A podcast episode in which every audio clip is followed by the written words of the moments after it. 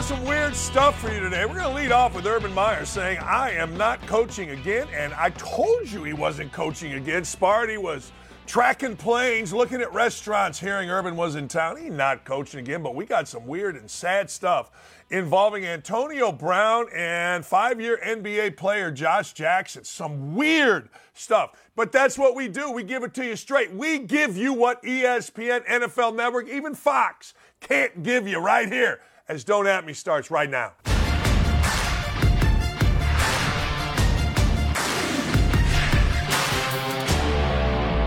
You know, Urban Meyer is a friend. In fact, yesterday we were texting about a golf game that we are playing in Naples, Florida in December to pay off a auction item from my golf outing. And a week ago or so, guess what was happening? You know what was happening. Michigan State was tracking Urban Meyer planes were flying in and out of Sarasota.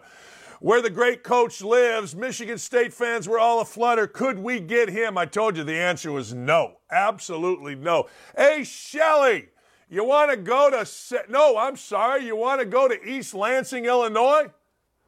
Urban, that's a truck stop. Yeah, it is. No chance. Look, Urban didn't want to go to Granger, Indiana, which is where Notre Dame football coaches live. They got boosters there that give you houses. They do. They literally do. Even assistant coaches in the little town of Granger get really nice houses. It's kind of Notre Dame, the neighborhood. Anyway, why would you want to go there at this point in your life? Man's damn near 60 years old, or maybe he is 60 years old. Who the hell wants to go to East Lansing and coach football with agents? And that's exactly what Urban said the other day. A lot of speculation, and rightfully so. The man's won three national championships. The man will get your program right. The man will do it the right way. There'll be some criticism by morons that are jealous, but who cares about that? What you care about in football is is the guy going to do it the right way? The answer is going to be yes. What's the right way? Hard work, toughness, and you got to go to class and you got to do certain things right. Well, that's what he does. But Urban says, nah, I'm good. I'm good. Never really took a day off. Boy, is this right. You never really take a day off in college, college coaching. And if you do, you always feel like something bad is going to happen. You always feel like, hey, look, this is going to go bad. We're not talking about Brock Purdy just yet. We're talking about him. That's right. And you never really relax as a college coach because you know you are one relaxation day from your three best players quitting. I'll never forget, I'm walking up for a golf outing uh, August 9th, whatever year it was. We were going to have a hella team. Everybody had been there for the entire summer working hard. Kids went home. One of my players said, Hey, coach, I want to work at five star camp. I said, Call me Friday. He calls me Friday. There it is. I go, Hey, I got you set. He goes, Hey, coach, I'm not coming back. I go, What are you talking about? He goes, I'm transferring. I go, What are you talking about? He goes, Yeah, he ends up at Ohio State. Name was Ron Lewis. Ron Lewis put Ohio State in the Final Four with a jump shot against uh, uh, Xavier. He was a leading scorer in the NCAA tournament in 2007. I relaxed for one day. Well, Urban Meyer said, I'm good. I never really took a day off. And when I people when I say that, they scratch their head. No, he didn't. I didn't. I'm like, yeah, I never really took a day off. I had some health stuff going on. I became addicted to sleeping pills. I was just a maniac worker. Now, also, Shelly is like, let's go here. Let's go there. Let's do this. I have four grandson, grandkids. Let's do that. So the first year or so, it was kind of like wake up and feel like I wanted to coach a team, but no desire. So, no, no desire. When you first get out of coaching, here's what happens. And I wonder if this is like every business. When you first get out of your business, let's call it that, there are certain days that trigger you. Mine was Sunday night. I'm talking about five years after being out of coaching. Sunday night, I would, at some point, it would click in my head, I got to set the week up. And then I would realize, no, I don't. No, I don't. And there would be such a relief. Uh, my wife, same thing. I think it was Monday for her or Saturday. I can't remember. You think, oh man, we got to get ready. No, I don't. I'm telling you, and this doesn't mean that it's special. This doesn't mean that it's any different from anybody else's job. I'm not saying that. I'm just giving you insight into what coaching is. I was 365 days, 24 hours a day. I don't even think my players knew. I was when we lost, the depression was real. I've talked about having to, well, sleep on the floor when we lost. Couldn't sleep in a bed because I couldn't get my head off the pillow. I've talked about waking up in the middle of the night to go to the bathroom, and that's it. You're awake for the rest of the day because all of a sudden it hits you. I was never smart enough, frankly, to take sleeping pills. I was never smart enough to take antidepressants. I wasn't. I just dealt with it. I didn't know about those things. I didn't like taking pills that made me groggy. I didn't like it at all. So I didn't do it. And in Urban's case, see, here's the difference. In Urban's case, he has no unfinished business. I guess he could make up in his mind that he has unfinished business in the NFL, but that's just in his mind. For me, unfinished business. My goal was simply this get Bowling Green into the NCAA tournament. It was fanatical for me, it was insane for me. And I didn't get it done. Came close, came very close three different times, but when you lose your three best players, uh, five of your 10 years, you really got no shot. Your two best seven out of 10 years. Now, people think that's an excuse, and you can say that, fine, but that's actually a reason. You can't go about the business of winning basketball games when your three best players or your two best players are out for the year. You just can't. But that, fine, all right, whatever. Nobody cares about that, and I don't either. The bottom line is, I got unfinished business. Urban doesn't, so he can sleep peacefully knowing that his eh, college football career as a coach was great. I have to, well, what's the right word? I, have got to figure it out in my mind. But Urban shouldn't coach. There's no reason to coach. Does he need the money? Hell no. Does he need, now here's the other part of it. Here's the other part. It has never been harder. I'm telling you right now. It is part of the reason I have no desire to go back into it. It is really, really hard. Every coach, every player has an agent. Think about that. Remember those days? Maybe a coordinator every once in a while had an agent. Nothing wrong with agents, they're great. But when I'm the head coach having to deal with a high school player that says meet with my agent first, I'm going to I am going to I want to meet with your family because you are talking about recruiting and other stuff. Look, college basketball has always been my guy. Who's this guy? That's what you always said. Who's this guy? College football, well, it never really was like that. College football, you know, maybe Percy Harvin or a guy that was uber, uber, uber top of the shelf had a guy. But in football, or excuse me, in basketball, there was always a guy, an AAU guy. Even Brad Stevens, he doesn't remember this, but he came up to me when he was like the 20th assistant AAU coach, selling me on a guy named Dylan. And I'm like, oh, okay. Dylan, whatever his name was, ended up playing at Purdue, I think. But everybody had a guy, or everybody was a guy. I was never anybody's guy. I guess I was when I was an AAU coach, and I'd be like, yeah, I don't want to be anybody's guy. You want to recruit my son? There he is. You want to recruit that kid? There he is. You want to recruit that? But Urban Meyer talking about having to walk into someone's house and deal with an agent is exactly right. I mean, couldn't be more right. Imagine having to walk into some 18 to 22 year old's house at, well, actually, probably 16 to 18 year old's house, and you're Urban Meyer or you're Nick Saban, and you've had all this success, and some little smug punk tells you, yeah, talk to my agent. I'd lift a cheek, fart on his couch, and walk away and wave it at the family. Here you go, agent this. I wonder how many of these guys, I'm sure in football there's a lot. I wonder how many of these guys that actually have agents are uber successful. See, in basketball, all you got to do is go through the history of the McDonald's All American. The McDonald's All American team going back years was a bunch of guys that were really good, but a bunch of guys that never made it nothing. Nothing. And I don't know. To me, it's probably the same in football. So, Michigan State fans, there's not a chance in hell anybody that cares about anything other than money is coming to your place to coach. The town is a cesspool. The place has morons. They spew hate publicly. Don't at me. Get out of here. Crawl back in your hole. Urban Meyer is not coming. And good for him. He will be playing golf sometime between the 13th and 18th at the old, at Old Florida Country Club. He and I will whoop two of my buddies on a two day little excursion, and then we'll drink wine. and we'll laugh and we'll make our wives shake their heads and go, oh, jeez. You two give me a headache. Anyway, that's the way it goes. Sad news in a continuing saga, and sad news in a guy who really had no chance from the start. Antonio Brown, he's first. Josh Jackson is the guy who had no chance. He's second. Antonio Brown, we know the saga of Antonio Brown, all of the stupidity all of the idiocy, running off the field in the middle, taking his shirt off, exposing tweets where he thought he was going to make Tom Brady look bad, but it made Tom Brady look great. Not kind of good, but great. Well, Antonio Brown got arrested the other day. Why did Antonio Brown get arrested? Funny you ask that. Let me tell you, Antonio Brown, in another of a crazy saga, got arrested for failing to pay child support. He got arrested in Broward County, which is in Florida. He got released on a $15,000 bond. He owes $31,000 to his baby mama.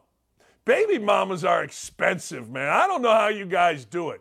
Some guys got two and three baby mamas. I saw the other day, two guys were standing, one on this side, one on this side of a pregnant woman. She didn't know whose baby it was, and they were putting things out on Instagram. The world is crazy. Can you put that tweet back up, please?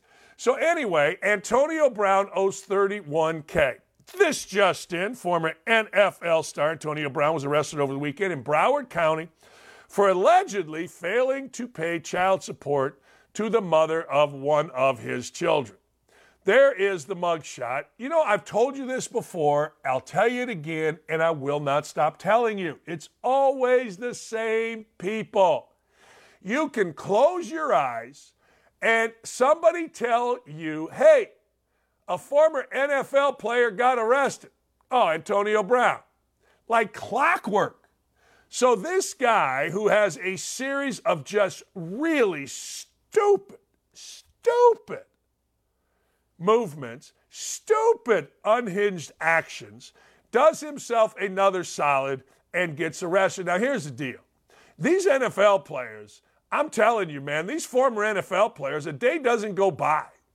A day doesn't go by where they're not a pox on society, getting arrested, beating somebody up, not paying baby mamas. There's not a day. I mean, these people are, are like, I don't know. they drag us down. They're amusing. They give us content. But between NFL, NBA, and Major League Baseball, you can't swing a dead cat without hitting some kind of crime that these clowns have committed. And it's really sad. It really is. Because when you look at Antonio Brown, we all know how this is going to end. It's going to end one of two ways. Antonio Brown doing something incredibly stupid and going to jail for a, for a, a, a I don't know about a long time, but a reasonable amount of time, or he's going to continue to do these little stupid things, aka Pac Man Jones. And then when he's 60, I'll be dead by then. But you all got to listen to how, well, you know, I made mistakes and blah, blah, blah, blah, blah. I mean, we've heard it all the time. How about don't be an idiot during the time when you, quote, are making all these mistakes? How about don't be a damn fool every time a situation comes up where you got an option of being a damn fool or doing the right thing? You got your penis. You put your penis in a woman, it produced a baby. You're not marrying the woman because you're a dirtbag and you got women everywhere. You got a lot of money, pay the woman. It's easy. Hey, I pay child support. It's not like you don't know how much and when you got to pay it, but this is the world we live in. And these are the people that are out there NFL players, baby. They're fantastic. They give us content. The former NFL player, I'm telling you, there'll be another one tomorrow. We should have former player moment every show. Speaking of foreign player, now this is former player. This is just weird. Now you got to understand about Josh Jackson. Josh Jackson was a highly recruited kid out of Michigan. And Josh Jackson had the worst people around him. Josh Jackson's mother, I don't know, eh, she wasn't one of the worst people. But he had all these guys around. I remember a friend of mine telling me, yeah, you know, I'm really involved with Josh Jackson. I remember thinking I wouldn't let this dude be involved with my cat. But this guy had all these people around him, and he was going to be the next big thing. See, you got to understand in Michigan, there's a level of stupidity in and around the Detroit, Flint, Saginaw, the whole area. Everybody's the next big thing.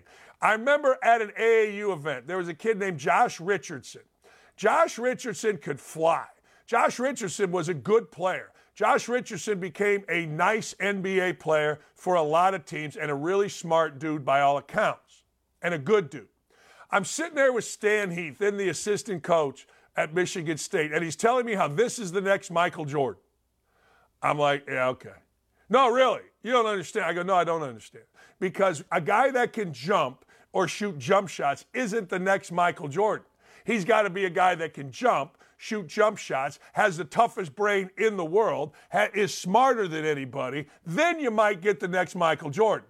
Until that happens, we ain't going to see the next Michael Jordan. But I digress. Josh Jacob or Josh Jackson was the next guy in line for these idiots. So all these idiots line up. And you got to understand that's exactly what they are. You get the fellas in basketball from Detroit, there's no one dumber, no one whinier, no one that'll backstab each other more. We used to laugh when we were in the MAC. Everybody wants a Detroit guy as an assistant coach until they get a Detroit guy that's an assistant coach. And then they're like, get this guy out of here. Everyone, everybody wants a Detroit basketball player on their team in the MAC until they get a Detroit basketball player on their team in the MAC. And they're like, get this whiny out of here. Get this guy. He whines, he bitches, he moans, he's got all these people. Get him out of here. Well, Josh Jackson was the next guy, and this is scary. So, I'm going to try to walk you through this, but this is hard. Doe, which is the lady's name, went home. She was at a party with Josh Jackson, basketball player, a lot of dudes. Andre Drummond's party, because, well, you're not really an NBA guy if you don't host a party. Anyway, Doe went home, the lady, but shortly after received a text message from Jackson offering her 1500 to come and see him, according to this suit filed by Jane Doe. She told her attorney she didn't accept the 1500 but when Jackson sent her an Uber so she could get to where she was, she took it, saying she thought the party was still happening, but there was no party. Doe alleges Jackson was alone and said she told him that she was not there for sex and wasn't a gold digger when he tried to impress her. After an evening of drinking, Doe eventually fell asleep on the bed facing away from Jackson. So she's on the bed with Jackson. However, she says when she woke up after Jackson allegedly ripped open her clothes and raped her, she cried for him to stop, eventually passed out from the trauma, confusion, and horror of the rape. Doe ran out of the room the next morning and bought an emergency contraception pill before returning to her apartment. Short time later, she began getting threatening messages from several unknown phone numbers accusing her of stealing a watch and claiming they know where she lived. While in the middle of a nap later that day, she heard the sound of her locked front door opening and was suddenly confronted by two hoodie wearing women. Women. One holding what appeared to be a gun, who threatened her with murder. The women were tackled by building security and arrested by New York PD. Doe alleged that Jackson orchestrated the robbery. Wow. Now, there's a ton there. Look, I don't get it. Hey, look, if Jackson did the assault stuff, then, hey, man, go to jail. If that's what you're about, a passed out woman on your bed, then you got to go to jail. Then you got to pay a price. You can't be doing that. That's stupid. That's idiotic. What are you doing?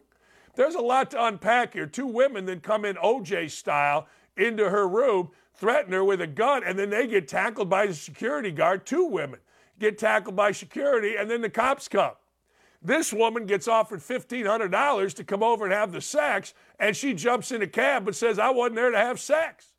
There's a lot to unpack here. But the worst part, obviously, is that this woman, you know, I got to be careful here. Let's be honest. I got to be careful here because I've been taught a number of things by my sister, who, as I've told you, is a domestic violence prosecutor, was retired 25 years in the great state of Indiana, Monroe County, IU, where a lot of athletes have a lot of entitlement. So I'm going to be very careful here with what I say. But there's a lot in here that I just simply don't believe. It's not up to me to believe. We're going to follow this story. And we're going to see where it takes us as the weeks come because there's a lot here where you go, wait a second, you got in the cab. Wait a second, Jackson. You're assaulting a woman while she, I, I, and I don't blame, I don't doubt for a second, really any of it, until it's proven not to be true. We shall see. But it's just very, very weird. And I am going to keep my mouth shut for once in my life because ah, this thing just, I, I don't know how you all look at it, but this thing just seems way, way, way too weird. And my guess is we got a lot more coming to this story. You know, I said this next thing, and I don't know why people are so afraid to make comparisons. When I saw Brock Purdy play, I thought to myself, huh, reminds me of Tom Brady. Now, I know what you're going to say. Oh, white guy playing quarterback, manager of the team, won all his games, doesn't make him Tom Brady, Dan. And I'm going to say, shut up, racist. Has nothing to do with being white, has nothing to do with anything other than I think I did and I do. I thought Tom Brady was always the best thrower of the football. You can talk about Peyton Manning, but Peyton Manning looked like it took his entire body to make a throw. I thought Tom Brady threw the football better than anybody that I have seen play quarterback except Dan Marino. Never seen anybody release it as quick as Marino, float it if he needed to, fire it if he had to, touch on it to the side that he, whatever. He could make every throw every time in every situation under any kind of duress. That's how I looked at Dan Marino. Then I saw Tom Brady. And Tom Brady can sling the caca. Tom Brady put it on a dime. You want a ball in here? Tom Brady will drop it in. You want a ball in here? Tom Brady will fire it in. You got a guy in a little swing pass? Tom Brady will put it with touch out in front of him. Rarely did Tom Brady get a guy killed in the middle of the field. Well, Joe Staley, who is a legendary lineman for the 49ers, he sees the same thing. And here's what he says, and I don't understand this either. People like to stay away from the comparison of Brady and Brock Purdy because of what Tom ended up becoming for the NFL. Those are huge shoes to fill. But they're very similar. If you look at the makeup and the track that got there and getting their opportunity and not letting go of it. Well, let's go through that real quick. Now, what he's saying is look, they were both late round picks. They certainly both did not come in as a starter. They were both third, probably on a depth chart, right? I mean, last year you had Garoppolo, then you had Trey Lance, and then you had Purdy. You know, I don't think Brady was ever third. I could be wrong about that, but you had Drew Bledsoe, who had just been signed to a monster deal, and Tom was sitting there. So, yes, late round pick, not first not the first choice of the coach. I get that. It goes further. When you pair an offensive mind like Kyle Shanahan with the offensive weapons and a quarterback that is also on the same page mentally, you are seeing what that can be. I think people take away from Brock because he doesn't have the arm strength of Josh Allen. He won't have the wow plays, but he is incredibly accurate and a quick processor. Well, people say you got to be able to process. Now, processing means this three or four things as told to me by NFL guys. First, you got to understand the play because if you don't understand the play, then you cannot execute the play. What does that mean? Play comes in, a lot of elements to the play. Well, you got to understand what's real in the play. What am I looking for first, second, or third? Then you got to understand what the coverages are when you come to the line.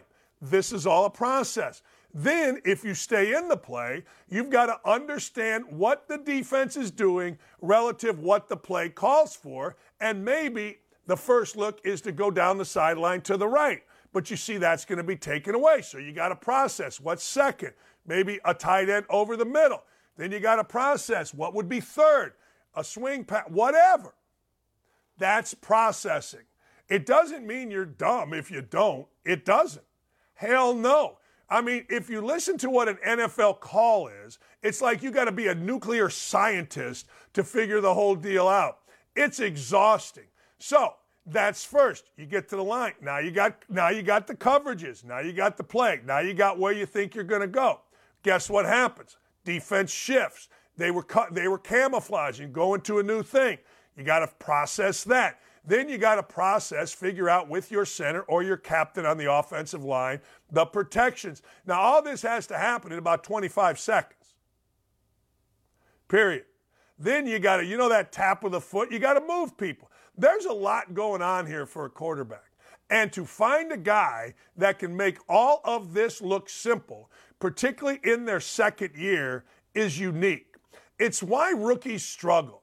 Rookies don't struggle in the NFL because they don't have the arm or because they suddenly have to throw it into tight windows that they couldn't in college. That is that is a little the tight windows thing has a little bit to do with it. But the fact of the matter is, rookies struggle because they get fooled. They get fooled by the defense. They get fooled by their own play. Where am I supposed to go? Well, I'm not experienced enough, so I'm going to go either here or here. Well, guess what? The defense shifted. Now, here or here isn't available. That's when you force things in. And that, ladies and gentlemen, is when you got a problem. Well, I don't know about you, but it was probably good for Tom Brady to sit and watch for a little bit. Wasn't like he had to come in, he got to watch. And when you're the backup, guess what? It's like being an assistant coach. You got all the answers. I would have done this. Well, one of the reasons you have all the answers is because you have time to sit there and think about the question. You got a long time to sit there and think about the question.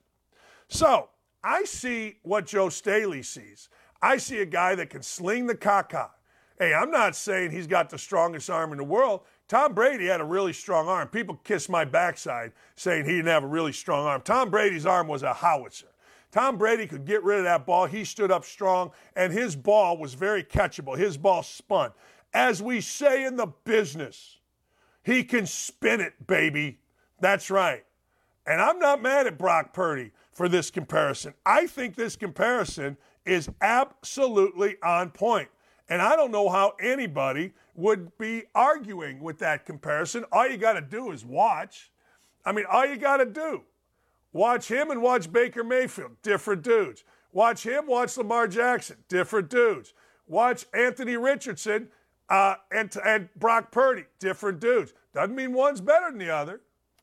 Doesn't mean that at all. It just means there's a lot of ways to go about the business of winning games in the NFL, and there's a lot of ways to go about being a quarterback. Patrick Mahomes is very unique because Patrick Mahomes, if you really watch Mahomes, have you ever seen anybody, anybody, maybe Josh Allen to a degree, that escapes things with the ball right here? He is moving, he's escaping, and he has the ball in ready, aim, fire position.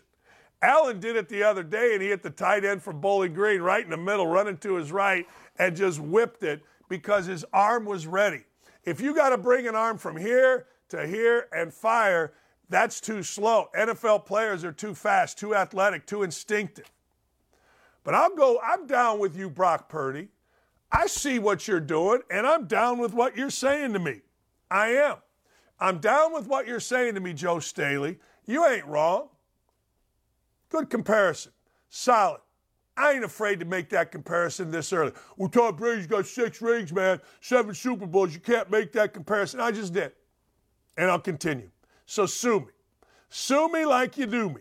Bing, bang, a bong. Do me a favor, uh, like our show on the YouTube chat. And if you're watching on Outkick, subscribe to Outkick. All right, numero four, last night.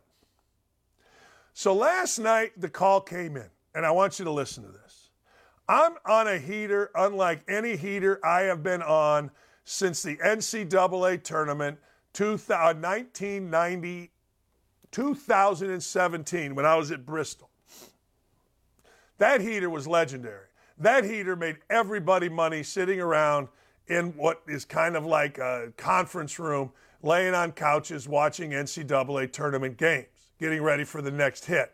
That one, I just gave everybody overs and unders and winners. It was like I was a, I was a damn ATM spitting cash to people. But now I'm on the same heater, but I'm getting help.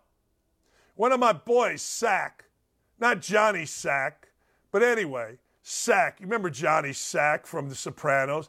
Anyway, my man Sack. I'm not giving you his full name.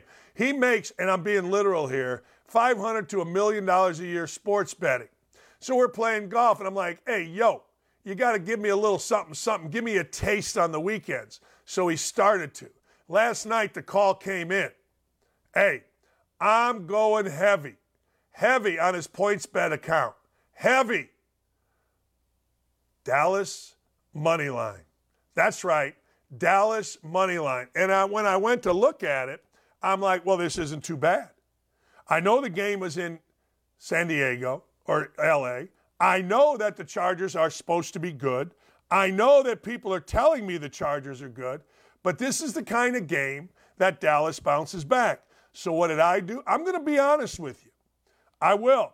When my man Sack says he's going heavy on the Dallas Cowboys, that means he's betting somewhere between thirty-five to fifty thousand dollars on the game. When I say I'm going heavy on a game, that means I'm going more than hundred dollars. We're not quite the same. I don't have the sack of my man Sack to go, you know, money that, oh man, I got to go door dashing again. No. So I put a grand on it. I did. Because in Sack, I trust. So I put a grand on it. And guess what? It was exhilarating. But here's the problem I know the pitfalls of gambling. I put a grand to win 1800 which means I had an $800 profit which ain't bad for a few hours of football. But here's the deal with that I know the pitfalls. It was fun because I was playing with house money. It was fun to watch the game.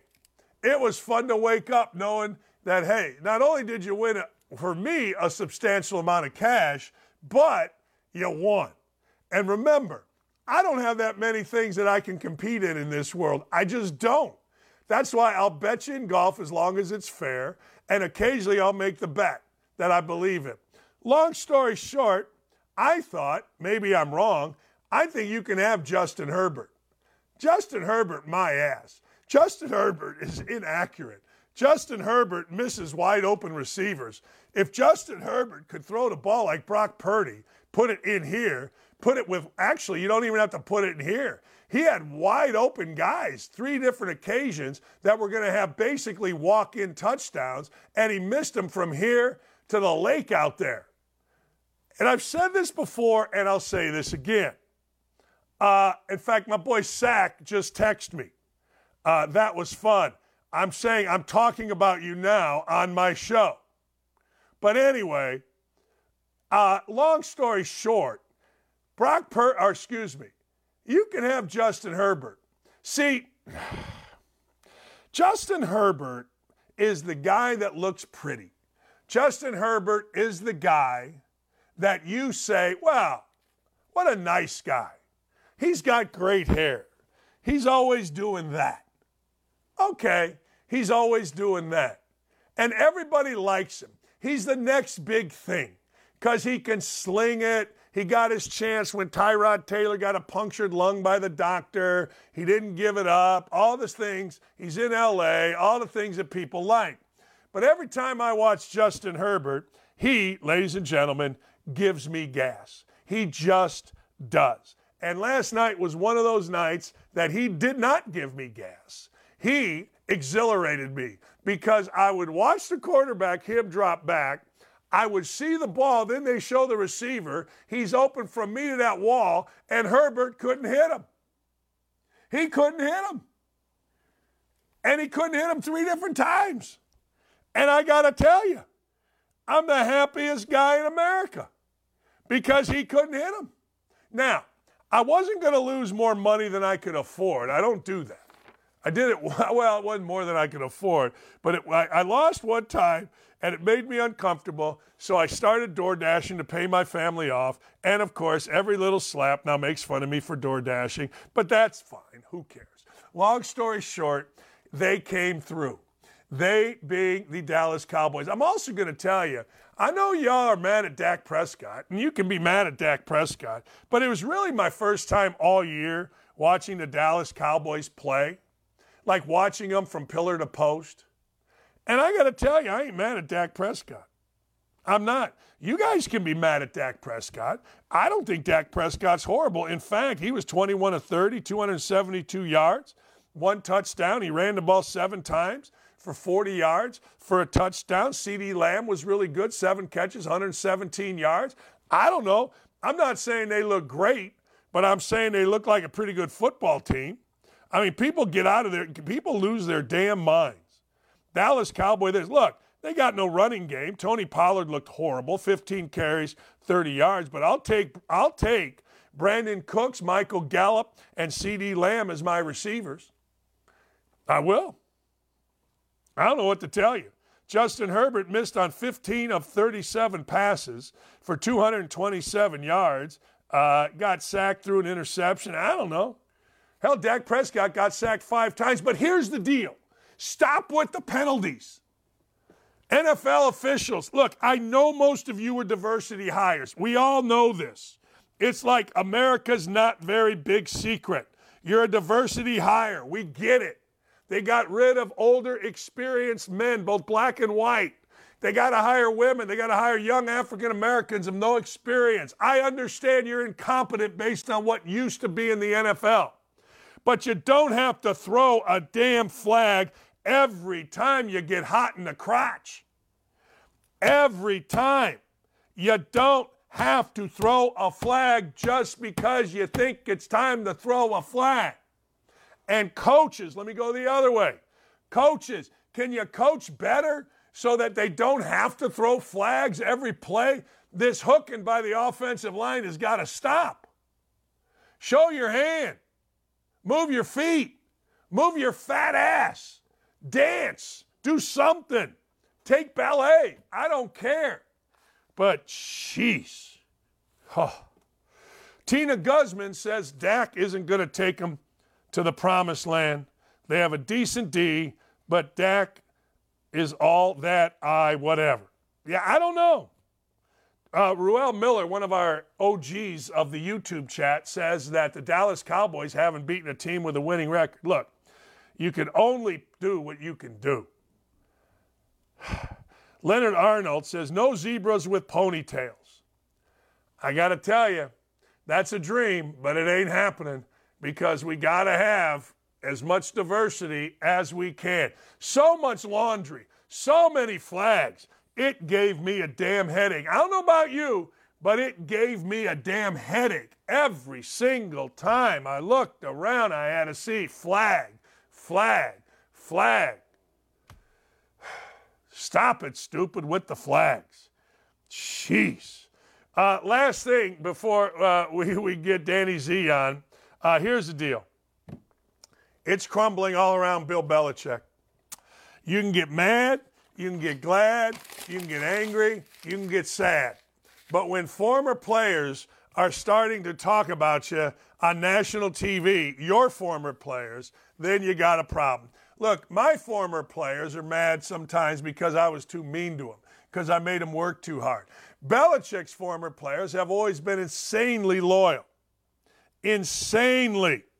He's taken massive heat from guys like Tedy Bruschi, Adam Butler.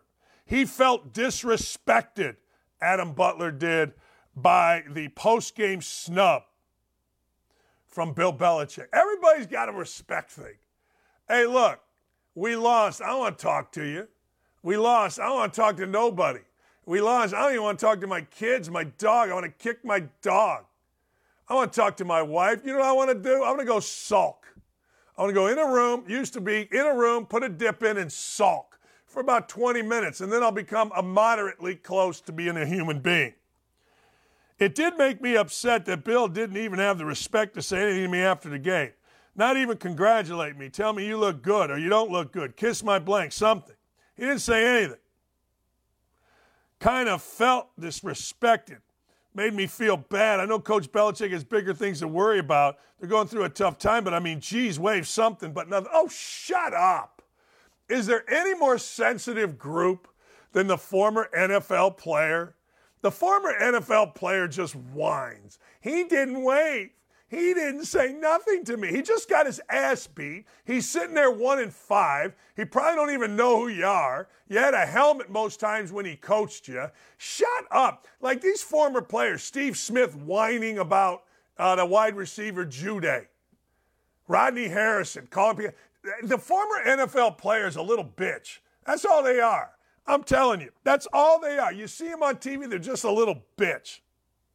To start the game with two penalties on offense, to finish the game with three penalties, that's a sign that Bill isn't reaching these guys. That's Tedy Bruschi. Well, guess what, Tedy? That's Coach Belichick to you. So what? That's not Belichick's fault. Belichick is preaching a message. But the problem Belichick has, frankly, is that he is the grocery shopper and he's the cook. And guess what? They got a horse bleep meal. We'll be right back. Danny Z next. Looking for the hottest sportsbook offers? At Outkick, find exclusive promotions, expert picks, and the latest odds. Get in the game at outkick.com slash bet. Man, I'm fired up. Sack the hell up and don't go anywhere. Don't at me. We'll be right back after this.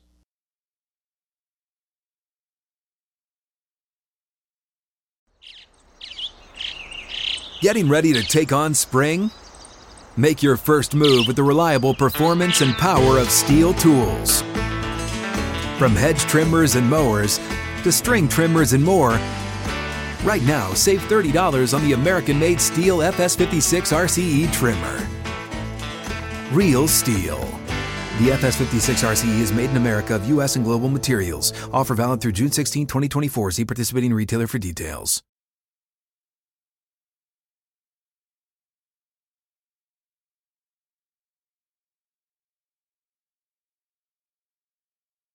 You know, on this show, we rarely are outspoken. On this show, we rarely have opinions. That's why we bring Danny Z in, because we don't have the sack to give opinions on our own. We're very milk toast on this show. Our friend Danny Z. All right, you and I were talking off air. You made an interesting comment. Justin Herbert, uh, he's protected because immediately people jump on his coach, Brandon Staley. No, one hundred percent. It's it's funny because everyone always talks about how Staley is wasting Justin Herbert, and Justin Herbert's got all this talent around him, but it's not his fault because his coach is terrible. My argument is, is he's in a great situation. No one ever looks at him. No one ever goes, hey, he didn't play that great because they just go, it's Brandon Staley's fault. He's a terrible coach. There's nothing Justin Herbert could do. I mean, Herbert played badly last night. There's there's really no two ways about it. He he didn't play well. The two throws he missed to Keenan Allen were terrible, like throws that Justin Fields makes. And that scramble on the last drive when they had first and five for two yards, there's just no need to do that. You need to keep that play alive, try to get the ball downfield, maybe throw the ball away, save the time. Just a, a horrible decision. And the other thing is, look, I like Justin Herbert. I think he's very talented, but I started digging into it a little bit because me, like anyone else, I can get sucked into the narratives of, okay, he's great and it's not his fault. Herbert has 16 of his career interceptions, 37 career interceptions, are in the fourth quarter. More than half of his interceptions in his career, actually almost double, are in the second half versus the first half. His completion percentage is 5%, 5% lower in the second half. His passer rating is 15 points lower in the second half. If you want to talk about players who aren't clutch, and we do that a lot in sports, we love to talk about the clutch gene. Herbert's fourth quarter stats are bad, Dan. They're bad. They're horrible. Like, here's a, how do I put this? When they had a chance late, there are some guys that you're like, this is why I never bet against Brady or Manning.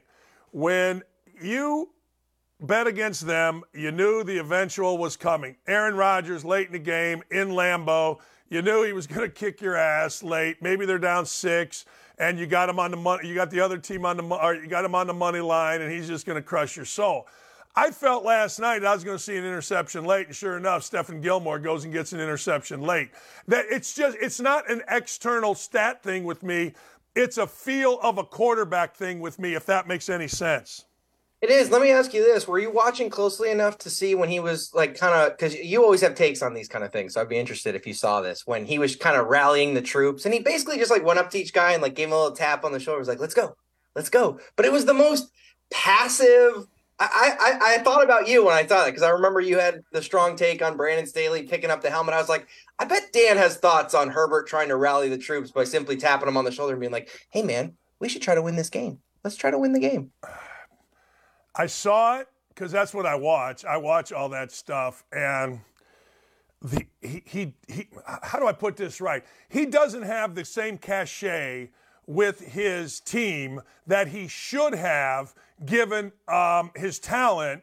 He's the starting quarterback, and frankly, the publicity that he's received. Like I said this, Danny, about the Colts when they were looking for a quarterback uh, the next year after Andrew Luck. I said, look, I don't know whether Tom Brady can play or not, but you bring Tom Brady in because the entire building gets elevated.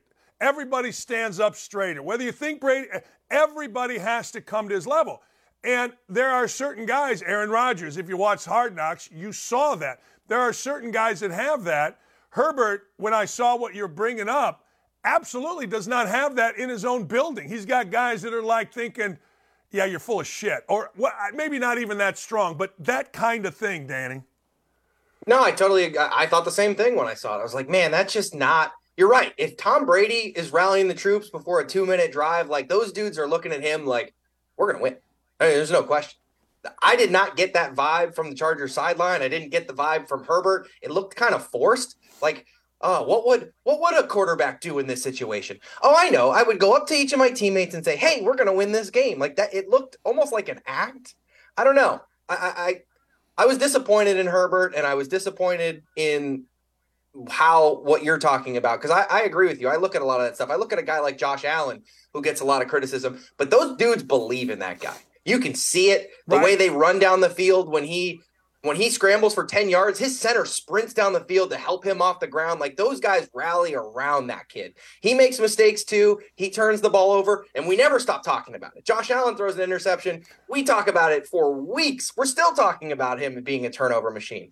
I never hear Herbert's interceptions get brought up. In fact, when somebody, I think I saw it on Twitter last night, like Herbert throws a lot of fourth quarter interceptions. I was like, does he? No one ever talks about it. I had to go look it up. I was like, oh my God, he does. It feels like something that would be brought up by the media like once or twice. Never, never. Would you agree? Like, Herbert is totally on the right side of the media.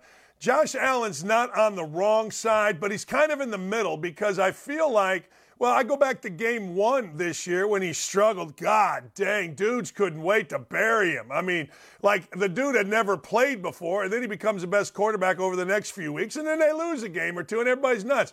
I feel like Allen's in the middle, Herbert's on the absolute right side of the media, and I feel like Dak Prescott really can do no right. Yeah, I, I, think some of it has to do with just the situations that they're in. Um, the Chargers have just always sort of been a bit of a laughing stock. So I think people just feel sorry for anyone who's with the Chargers. Like I said, he's shielded by a head coach who takes all the criticism. Uh, Herbert's not particularly outspoken. Like you never really hear him in the media. So you can't really take umbrage with anything he says on a personal level because he never says anything on a personal level. He doesn't say anything. So I think that helps him. You know, Dak Prescott, he's the Cowboys quarterback I mean, that's just a beacon for criticism, no matter who it is. This idea that that it might be racial in any way. Tony Romo, we have a love for Tony Romo all of a sudden. He was despised when he was the Cowboys quarterback. There was nonstop talk about how he couldn't win the big game and he couldn't make the big throws. I mean, that comes with being the Dallas Cowboys quarterback. So I, I, think that has everything to do with it. And Josh Allen's just set the bar so high for himself. The Buffalo Bills are a team that's been in competition. He's considered to be on the level with Patrick Mahomes, and he's not Patrick Mahomes, but no one is. So it's just that the bar is almost his bar for himself is almost too high, and it's almost it's like impossible to reach. I think that's why he gets criticized. No, I agree with you, and you're right about the whole Cowboys thing. I mean, I, look, Seth Greenberg came on my show. We were talking basketball about six, eight weeks after the season was over, I think last year. And he said, I, I said, hey, man, how's he, things going on, on at ESPN? He goes, well, the Cowboys haven't played in six, eight weeks. And I think today we talked about McCarthy getting fired and Prescott should be cut. You know, you know what I mean? So it's one of those deals where you just kind of laugh. And uh, yeah, it, you're right. It does. It absolutely does come with being the Cowboys guy. There's no question about it. No, there's no question. 100%. Yeah. Uh, I wasn't shot in the ass with the Eagles the other day. I want to be shot in the ass with the Eagles. Like, I want a team to go undefeated for a while. Nobody goes undefeated, 72s since then. I wasn't all that shot in the ass with the 49ers. And the Bills, I mean, these three teams, they're good. All right. Okay. But I don't know. How good are they? Uh oh. Uh oh. Danny Z froze. Uh oh.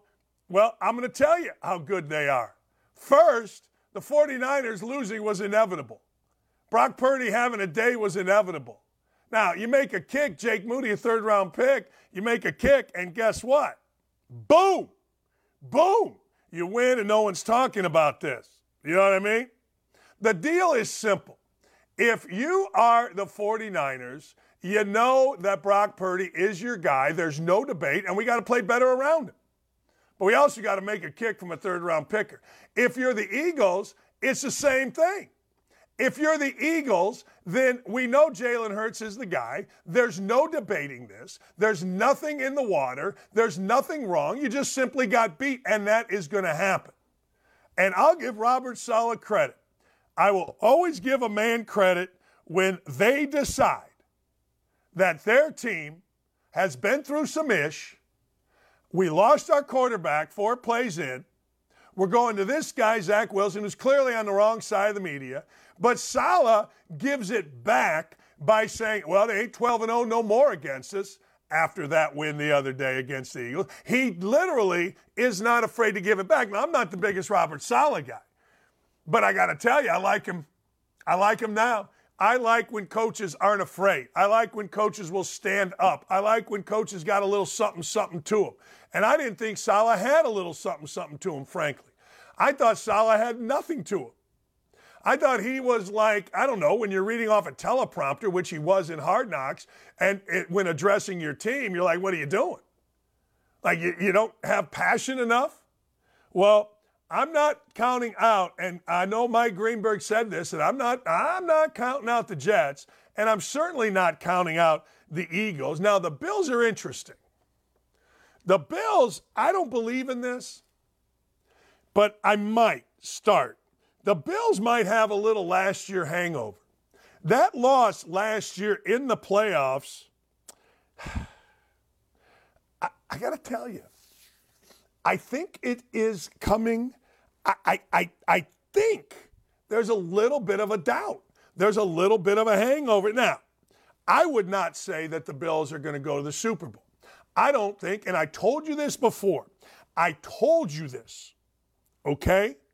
I told you when they had that match, Josh Allen, who was it? Josh Allen, Tom Brady, Aaron Rodgers, and Patrick Mahomes. Josh Allen was like the little brother. I remember I told you this last year. I did not like his eyes to win big. You all said I was crazy. I ain't crazy. This is the stuff I watch. This is more important. And I'm watching Josh Allen, really talented, really good. Team does believe in him, but I'm telling you, there's something about him, about him that makes people not believe. They were awful against the Giants. He was no good against the Giants.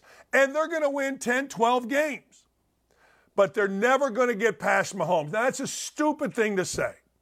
That's a really dumb thing to say. Never is dumb. Don't say never.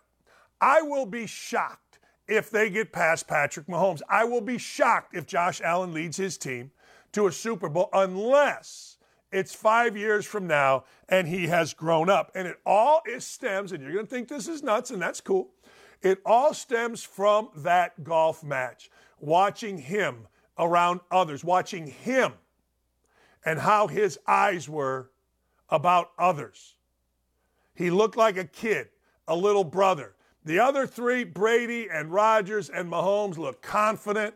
They looked like the older kids in the neighborhood, and Allen looked like me when I was a little kid.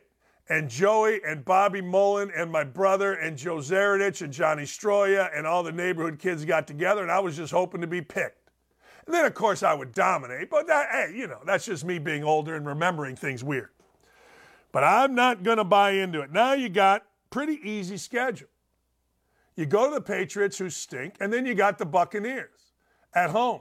So they'll win those two games before they go into the Bengals. But I trust Mahomes. You're not going to buy this. I'm just telling you. I trust Lamar Jackson. I trust Burrow more than I trust Josh Allen to win games. I'm talking about in the AFC. I certainly don't trust Justin Herbert more. I certainly don't trust Mac Jones more. I certainly don't trust Kenny Pickett more. I don't trust uh, Russell Wilson more. I don't trust uh, Jack, Zach Wilson, Jimmy Garoppolo, whoever's quarterbacking uh, Las, Las Vegas. So there's only a few that I don't trust, but to be great, you got to get past those guys. And I just don't see it happening. Hey, Danny Z, we lost you. You're back. I just went on a deal where I love Josh Allen, and nobody's going to believe this, probably mostly you. But when I saw him in that golf match against Aaron Rodgers, Patrick Mahomes, and Tom Brady, I said on this show, uh uh-uh. He's like the little brother. The eyes don't lie, Danny Z. I love him. Uh, he's good enough, but he ain't going to get past Mahomes or Burrow or Lamar Jackson when it comes to uh-uh crunching time, Danny Z. That's insane. You're insane. I am insane, and I'm always right when I say these I mean, things. You always. You, you watch. Take, you watch. You can't. Take, I know you say you cannot you can't. do it. I'm always right. I'm never wrong in a golf ma- in a in a celebrity golf match. Yeah, he looked like the little brother, and these are the guys he's got to beat.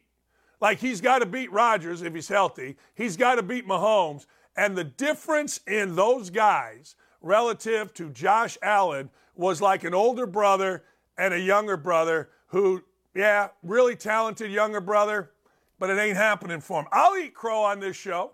I'll do a show naked for crying out loud if it happens, but it ain't happening. No. I like Buffalo a lot. No. If they don't do it this year, I think you might be right. I'll, I'll be willing to concede if it's not this year because Buffalo has, I mean, they've had some bad injuries on the defense, but still, Kansas City is ripe this year to be taken over. I don't I don't see the same thing in Kansas City. I think that the the Super Bowl win and the guys getting priced out, they have no weapons on offense. Mahomes is still Mahomes. But if Buffalo can't do it this year, I'll be willing to come back and possibly, possibly come to your side a little bit. Yeah, I mean, I, I don't know. I mean, look, I thought last year, and I said this uh, earlier, uh, I thought last year, losing way they did in, I was going to call it Rich Stadium because I'm old, uh, at home in the snow. I think there's been a little bit of a hangover, and you know what? Uh, I ain't mad about it, but I, I just don't buy. I buy Josh Allen to win a ton of games. Hey, they can win 15 games, whatever they want to win. But I don't. When it really comes into, I don't think he's got it. I don't think he's got it. I don't. They call that hashtag analysis. They call that what? They call it hashtag analysis. He doesn't have the. yeah, I don't know. Yeah, I, I don't want to get in any more trouble than I get myself. Hey, next time, pay for your freaking internet so I can have a whole segment with you. No, I think you somehow you knew I was going to disagree with you, so you you you paid the cable company to cut my internet so that I'd be all choppy, and then you would come from a position of power. This is all you. Well, that's why they say if you're arguing with the host, never call into the show. Because you know that. You know, like, hey, I used to tell my producer, I ah, just hit the dump button.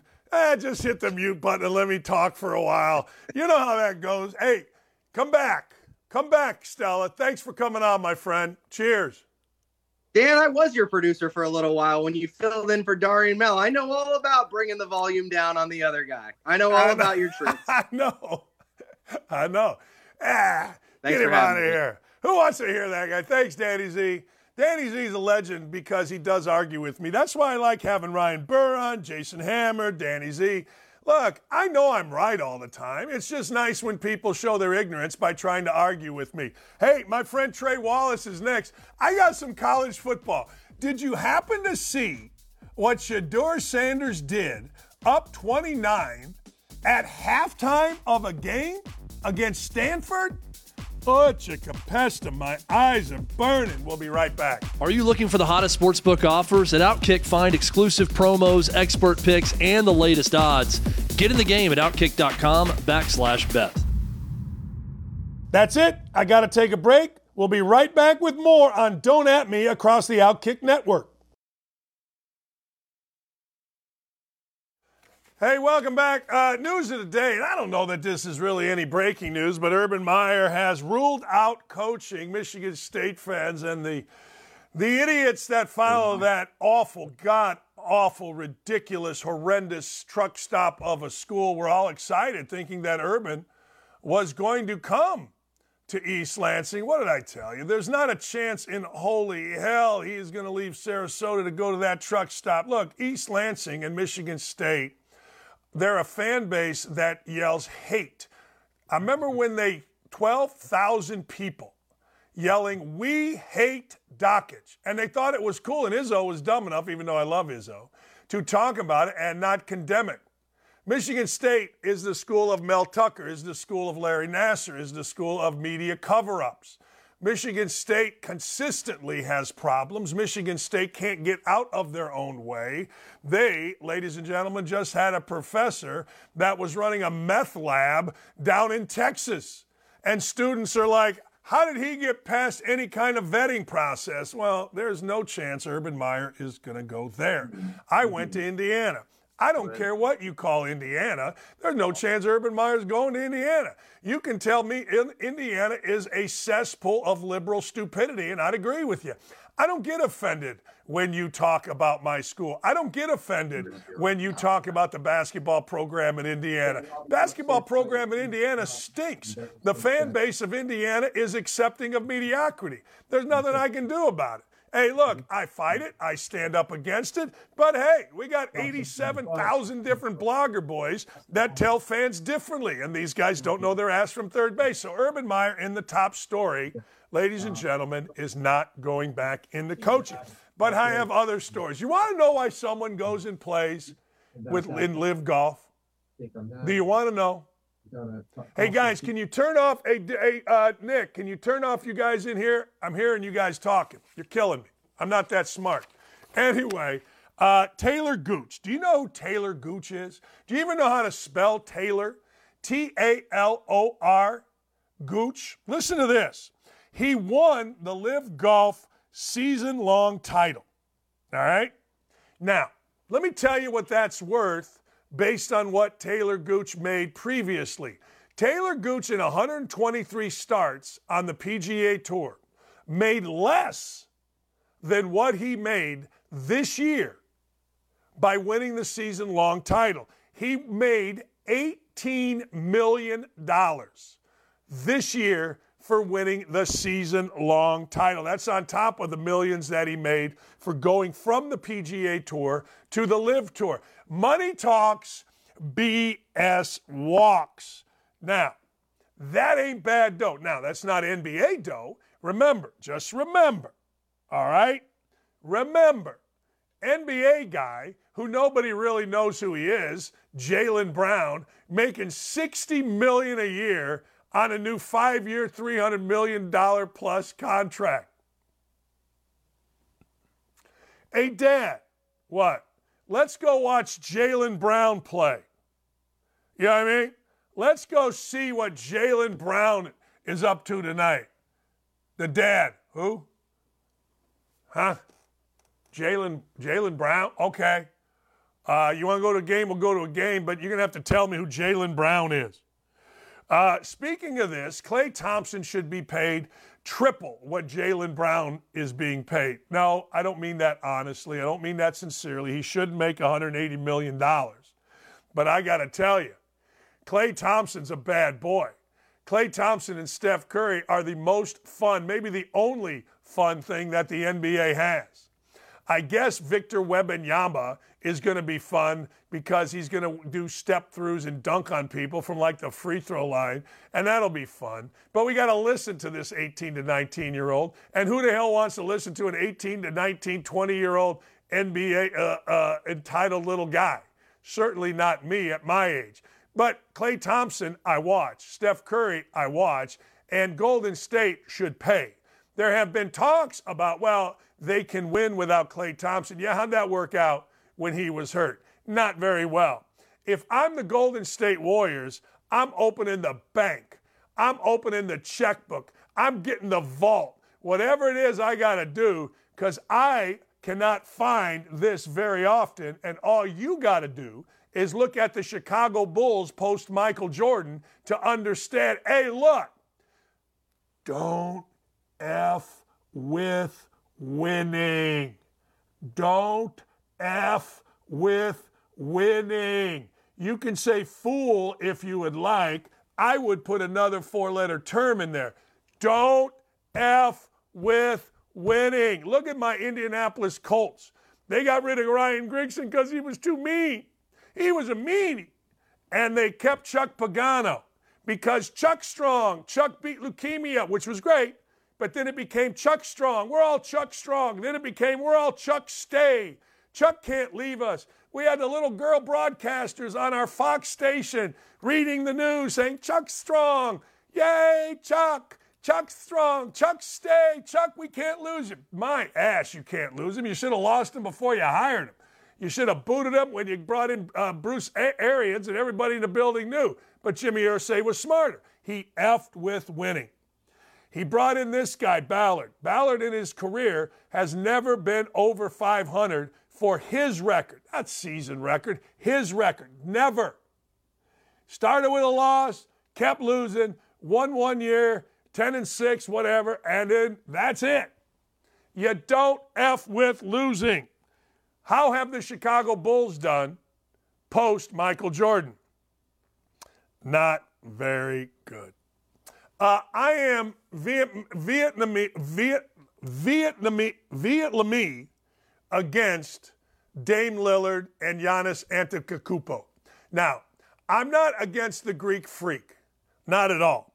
I think the Greek freak is really good, and I kind of like him. He seems like a good dude. But I'm tired of Damian Lillard, aka Dame. Oh man, Dame. Dame never lifted Portland out of nothing other than the cesspool of liberalism that it is. Did Portland have Chaz or was that Seattle? I don't know. Dame was loyal until Dame wasn't loyal. And all right, what are you going to do? But here I'm reading Lillard and Giannis show flashes of greatness in preseason. Really? I've never been this much open in the last five to seven years. Giannis said of his experience playing with Lillard for the first time. Yeah, I've never been this open, and I've never seen anyone double teamed from the first possession of the game.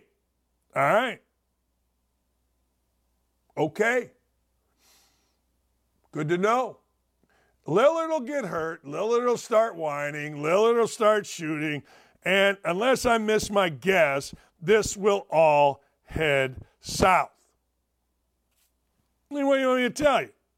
I don't know what to tell you, but it will. NBA is a long season.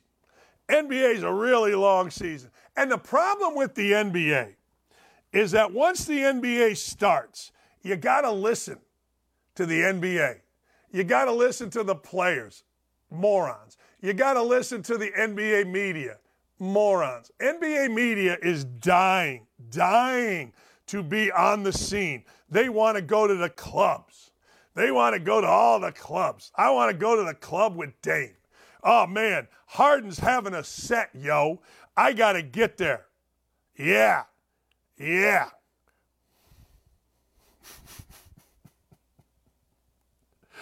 Uh, this is one of my favorite stories. Listen to this. Japan Airlines lays on extra plane after sumo wrestlers make the aircraft too heavy to fly. Yeah.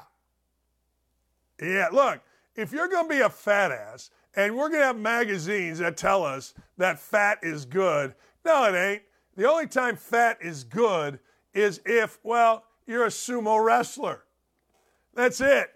And you're and you're you know, you got the you got the, the the rosin and you're rolling up your titties and you're grabbing your belly and you're smacking your ass and you know, you're getting ready in that diaper to go hit somebody, but a Japanese airline was forced to lay on an extra flight at short notice after concluding that two of its planes were at risk of exceeding their weight limit.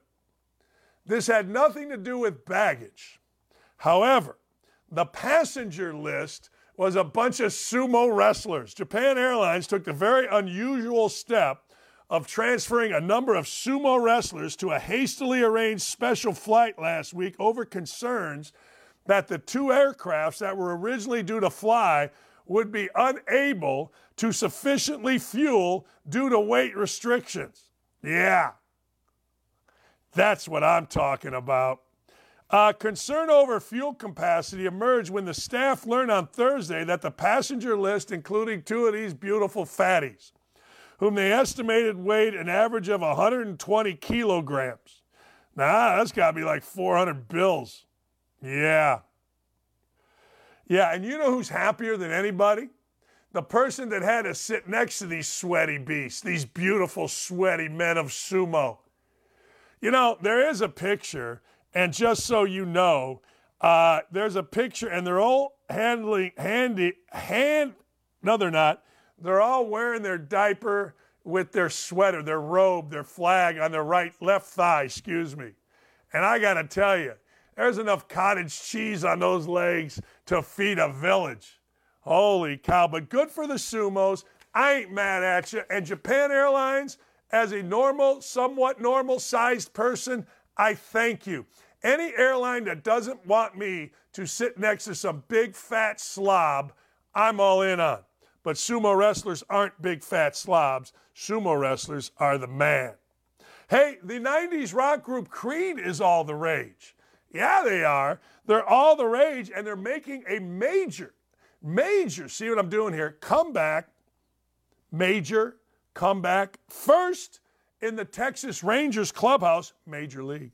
And now it's the Vikings locker room. And quarterback Kirk Cousins is the guy. He likes the 1999 hit higher. It's motivation for beating the Bears. Garrett Bradbury, in the locker room pregame, took a clip from the Rangers and made sure that Creed got played before we went out on the field, and I felt like it might have made a difference. Man said, now he's getting all kind of popularity, Kirk Cousins is, because of that quarterback show. Everybody kind of likes him. And I got to tell you, I ain't mad at the new beard. It makes him look a little mysterious. The other way, he looked too white guy happy. This way, he's got a little mystery behind those eyes. I ain't mad at him. We started with higher this week. We didn't want to overstep our bounds. Just one, so just one higher. Next week, maybe we can see what we go to from there. Creed, ladies and gentlemen, Creed, help the, well, Rangers, who are up two to nothing. This confuses me. I glad sometimes the best bets are one you didn't make. Walk with me here. The best bets are one you didn't make. And I was going to bet on the Astros, and I was going to bet on the Astros a lot to win. I was. A lot. I was sitting there. Lee and I played pickleball. We went and got a Sando after and a beer. I'm sitting at the uh, Fort Bend, which is an army base here, pub, and I'm talking to my new best friend. That's right, Kevin Cornelius, longtime NBA, or not NBA, 81 years old. He and I stunned my wife by going back and forth on every player that could possibly have played in the great state of Indiana, Chris Cornelius. Anyway, so Mr. Cornelius, as I called him, and I were going back and forth. I did not get my bet down on the Astros. I looked up and it was four to nothing. Sometimes the best bets are the ones you do not make. And me not putting the scratch on the Astros was a damn good bet, period. Period.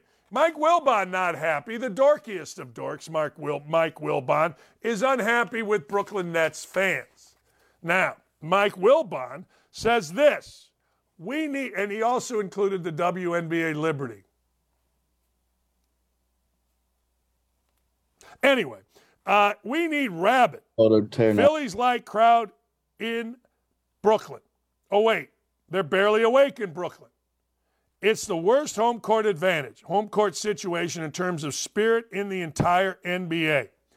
All 30 teams, maybe Washington, and the entire WNBA, all whatever it is, 12 teams, it's the worst, Wilbon said about not Liberty fans. He more said that about Nets fans. It's the worst. There's nothing to rally the. Oh, yeah, he does talk about Liberty. Brooklyn's home court situation, it stinks. It's dark, it's quiet, it's like a library. You hipsters better get a real arena because you stink right now. I agree. You know, follow me here. There are some arenas that when you see them on TV, they make you want to watch the game. Assembly Hall is like that. Cameron Indoor is like that. There are two arenas in the NBA that make me not want to watch. One is Brooklyn and one is Los Angeles. They stinks. Uh, Bulls, Chicago Stadium, United Center, Jordan Arena, whatever the hell it's called, I want to watch. I do.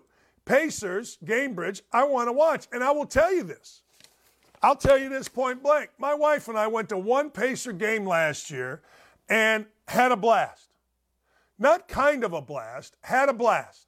An absolute knockdown, drag out ball of fun. She comes out of there going, man, that was fun.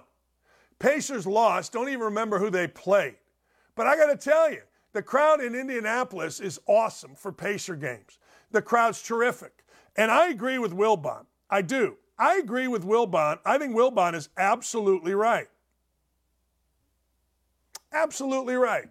When I watch them, it's like this uh, Houston basketball used to have the worst. Purdue used to be awful. It was dark, but they did something about it. They realize now when I see Purdue on TV, my inclination is to watch because it's a fantastic arena that shows up on television. I got to ask the YouTube chat. I got to ask. Gritty and Jan Tudor and Jason Cox and Rule and Big Daddy, Sean Black, Big Bill Defoe, Jim R., Leonard. Where's your favorite or least favorite arena to watch a game on TV? Mine's Assembly Hall. I think Assembly Hall in Indiana shows great. All right. I'm going to get into a top five here, but I got to talk about this because I love it. I absolutely love it. Calvin Booth was a really good player at uh, Penn State. Calvin Booth has been a really good GM with the Nuggets.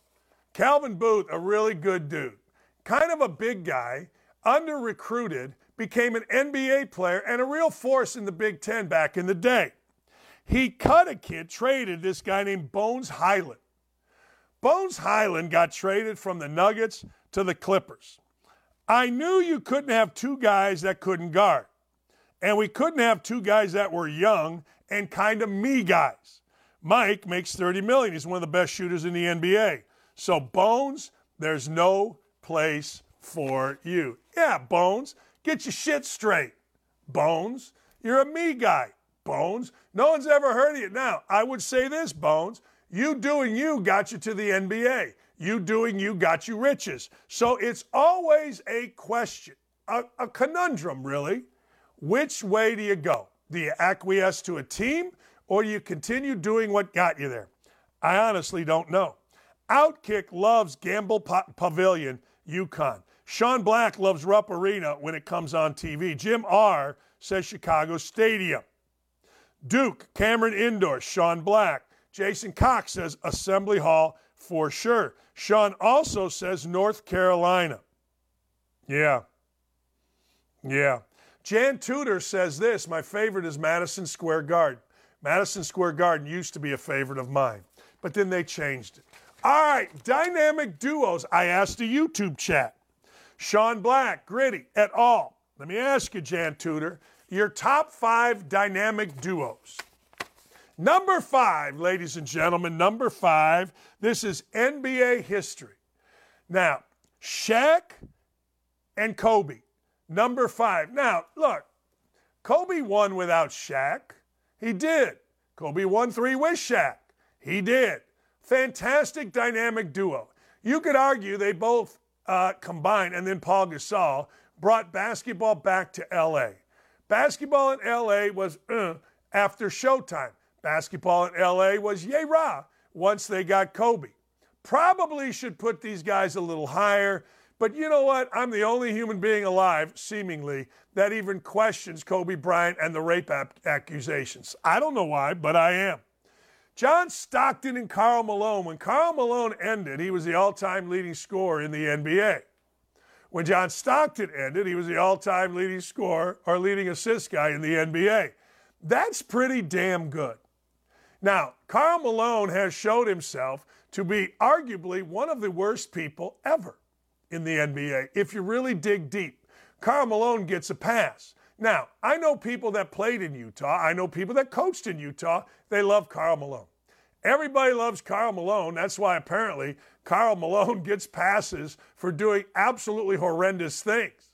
But hey, who am I to judge? You all still tell me Kobe Bryant is a girl dad, even after what he did to somebody's daughter. Just saying, not great. Anyway, Malone and Stockton was iconic. Problem Malone and Stockton had was, uh, like most, Michael Jeffrey Jordan. Michael Jeffrey Jordan broke a lot of hearts. Michael Jeffrey Jordan broke some souls. And frankly, Utah just could not get past him. That simple. Bird and McHale. Now you're going to say to me, Bird and McHale, better than Kareem and Magic. I'm going to say no. I'm going to emphatically say no. I'm going to say ANFW. Absolutely no way. Bird and McHale were awesome. Now, if you want to go threesome, Bird, McHale, and Parish, hard to beat. You'd have to add Rodman to Jordan and Pippen. But I do think that in the history, my history of the NBA, Bird and McHale are perfectly set at third, ahead of Stockton and Malone, ahead of Kobe and Shaq, but not ahead of my number two, which is Kareem and Magic. I always said, and it's blasphemy in the great state of Indiana. It is. I'm sorry, it's blasphemy. I always said that Magic was better than Bird. Aesthetically, Magic was way better than Bird. Uh, for white guys, it was always Bird.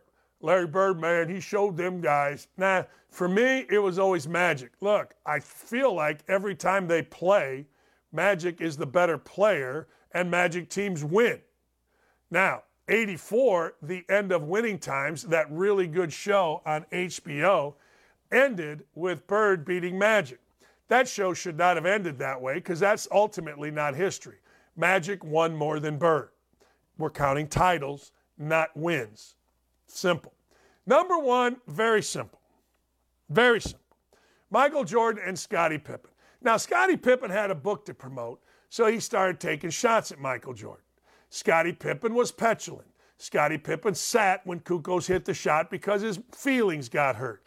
Scottie Pippen won enough without Michael Jordan, and Michael Jordan won enough without Scottie Pippen, but they didn't win what they won together, not even close.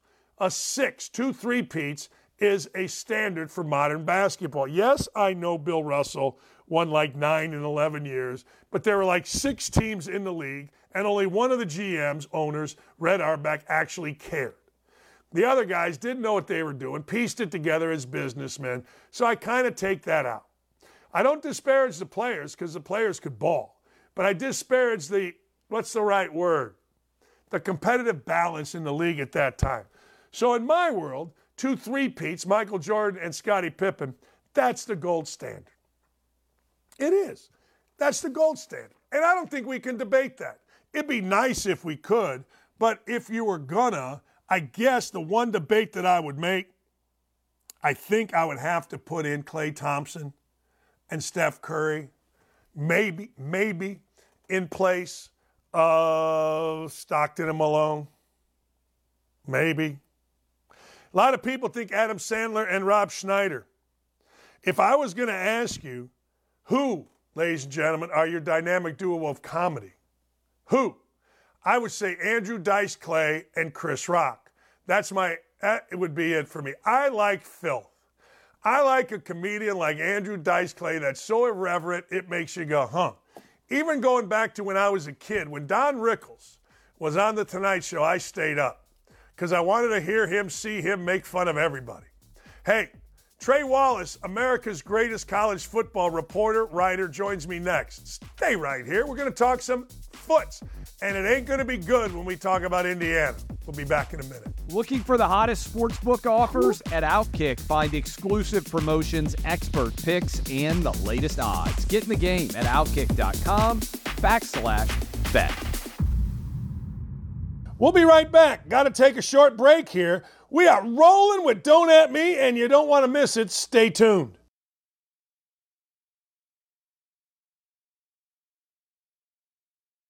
Two years ago, my wife, my daughter, myself drove down to Tuscaloosa, courtesy of our friend Greg McElroy, and we had the time of our life. It was Alabama, the cigar game, at home against Tennessee. My friend Trey Wallace is going to be there.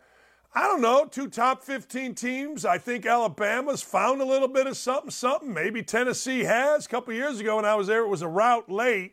What are you expecting? What's going on, my friend? What's up, brother? Um, man, I just this game is uh, it's full of defense, and you know what? I wouldn't have said that uh, two years ago, but we are at a point where we've got both teams now that are, you know, in my opinion, playing some of the best defense in, in, in college football. And, and, you know, what's this going to come down to this weekend? It's probably going to come down to about 10 sacks between both quarterbacks, some good barbecue down there in Tuscaloosa, a lot of cigar smoke that's going to be blown in the air after the game, either way, whichever team wins and it's just going to be some really good college football, in my opinion. I'm looking forward to it, and uh, you know, two two big matchups this weekend. One going on in Columbus, Ohio, and uh, the other one going on in Tuscaloosa, Alabama. Well, well, let me ask you this: Do you think I'm right when I say that Alabama, after a loss and then a struggle, kind of found themselves, and is that mostly, uh, or, or, or were there flaws eh, because they, they tried to give one away last weekend. I've been all in on Alabama since. What do you say about them? You know what? I don't. I don't disagree with you. Like I, I, they have found different ways to to move the football. It feels like th- this team is is gritty. You know, can can grind it out like last weekend that we saw against Arkansas. I think, look, it, I don't know if it was the Texas game that was a wake up call, Dan, that loss. I think it was them going to South Florida and Tampa and, you know, I don't want to say barely pulling out that game, but struggling with a, a USF team that, you know, in my opinion, is not on their level. Um, and, and so when you face adversity like that, it brings out something in the team. And the other big thing is, you know, Nick Saban he got tired of the uh, the quarterback carousel. He knew who his guy was in Jalen Milroe, and he stuck with him. And, and, and I don't think you're going to see a change. And I and I do think, you know, Alabama is a different team. You know, I know they've had some close wins, but this is not Dan the Alabama with Bryce Young or Tua or Jalen Hurts. This is a different type of football team you know what? They're figuring out ways to win. And, and, that's what Saban loves. Saban's enjoying this. I was speaking with somebody yesterday at Alabama. They are enjoying the coaching staff, Nick Saban is, because they don't really know. They know what to expect in a sense, but they're it's it's like he said, every year is a new coaching job for him. So the fact that he's got a team and he's trying to figure out what to do, that's a challenge for the guy, and he loves doing it. So I, I don't blame him. I think it's kind of uh, not a not a reincarnation of of Nick Saban, but I do think this might be one of his better coaching jobs that he's done since he's been at Alabama. Do you do you think, speaking of the SEC, this Brock Bowers, who may be the best player in college football, him being out four to six, how big is this for Georgia? Massive, Dan, massive. I mean, you're you're you're talking about a guy that was catching, you know, 30% of the passes from Carson Beck, the starting quarterback. And look, Brock Bowers is one of the best players in college football. He is going to be, in my opinion, and I, have talked to a couple NFL scouts about this and folks in the league. You know, he can end up being a top 10 pick, top 20 pick. I mean, this, this guy, the position that he plays in that tight end spot, he's able to be moved around. Dan, you've watched him play. I mean, the guy could line up at the wide receiver spot and go down the field. So what I'm getting at is it's it's a loss. And and when you do the Tua tightrope surgery, like I have covered so many players that have now done this surgery where they go in and they stabilize the ankle. And and and Tua, you know, it, it all started with Tua, you know, years ago at Alabama, and he sprained his ankle, and they had to get him back as soon as possible. He decided to go this route it did cut down on the time that he was out. But my biggest thing with Brock Bowers is do you risk? You're already going to be out probably five weeks. They say three to six weeks, unless this guy is a genetic freak, you know, he would come back in three. Do you risk your your chances of re-injuring that ankle before the you know the NFL process begins? That's something that stands out to me. That that's the biggest thing. Like I, I, he's won two consecutive national championships at Georgia. What else does the young man have to give? So I look at this situation and knowing, you know, the return time on some of these players and and you know, some of the players have re-injured their ankles. You know, is it worth it? Is it worth having to go through all the NFL stuff with a bummed out ankle? I don't know. But I will say this there are a number of games left on Georgia's schedule that without Brock Bowers, I start to feel nervous that Georgia's going to drop one. Would it be to Ole Miss and Lane Kiffin and that offense? Would it be to Missouri, who's playing a lot better football right now, who just beat up on Kentucky, playing playing really good football? Or would it be in Knoxville when they come and play Tennessee? What about Florida? I'm just saying there are avenues here, Dan, where this thing could go south for that offense because, as you know, the quarterback doesn't have his savior on the field, the guy he can go to that knows he's going to pick up 5, 10, 15, 20 yards or down the field. So, you know, it's like it's like losing your your, your shooting guard out of your out of your starting five.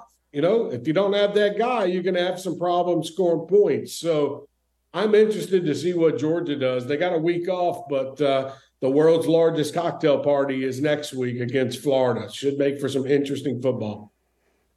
Hey, let me go this route with you. I, I, you know, I watched Michigan. Michigan just ripped off 52 straight against my beloved Indiana Hoosiers, and I was watching it with a couple of guys. You know, that, we expect it.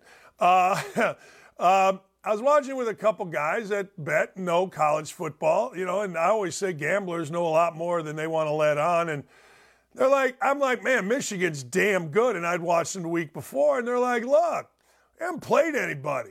They haven't really, you know, the Big Ten, I guess Michigan, Ohio State, Penn State, those three. But when you're one of those three, you're not playing anybody because Iowa's abysmal, Wisconsin's terrible, Indiana, Illinois, I can go on and on, Rutgers, Purdue, they all stink.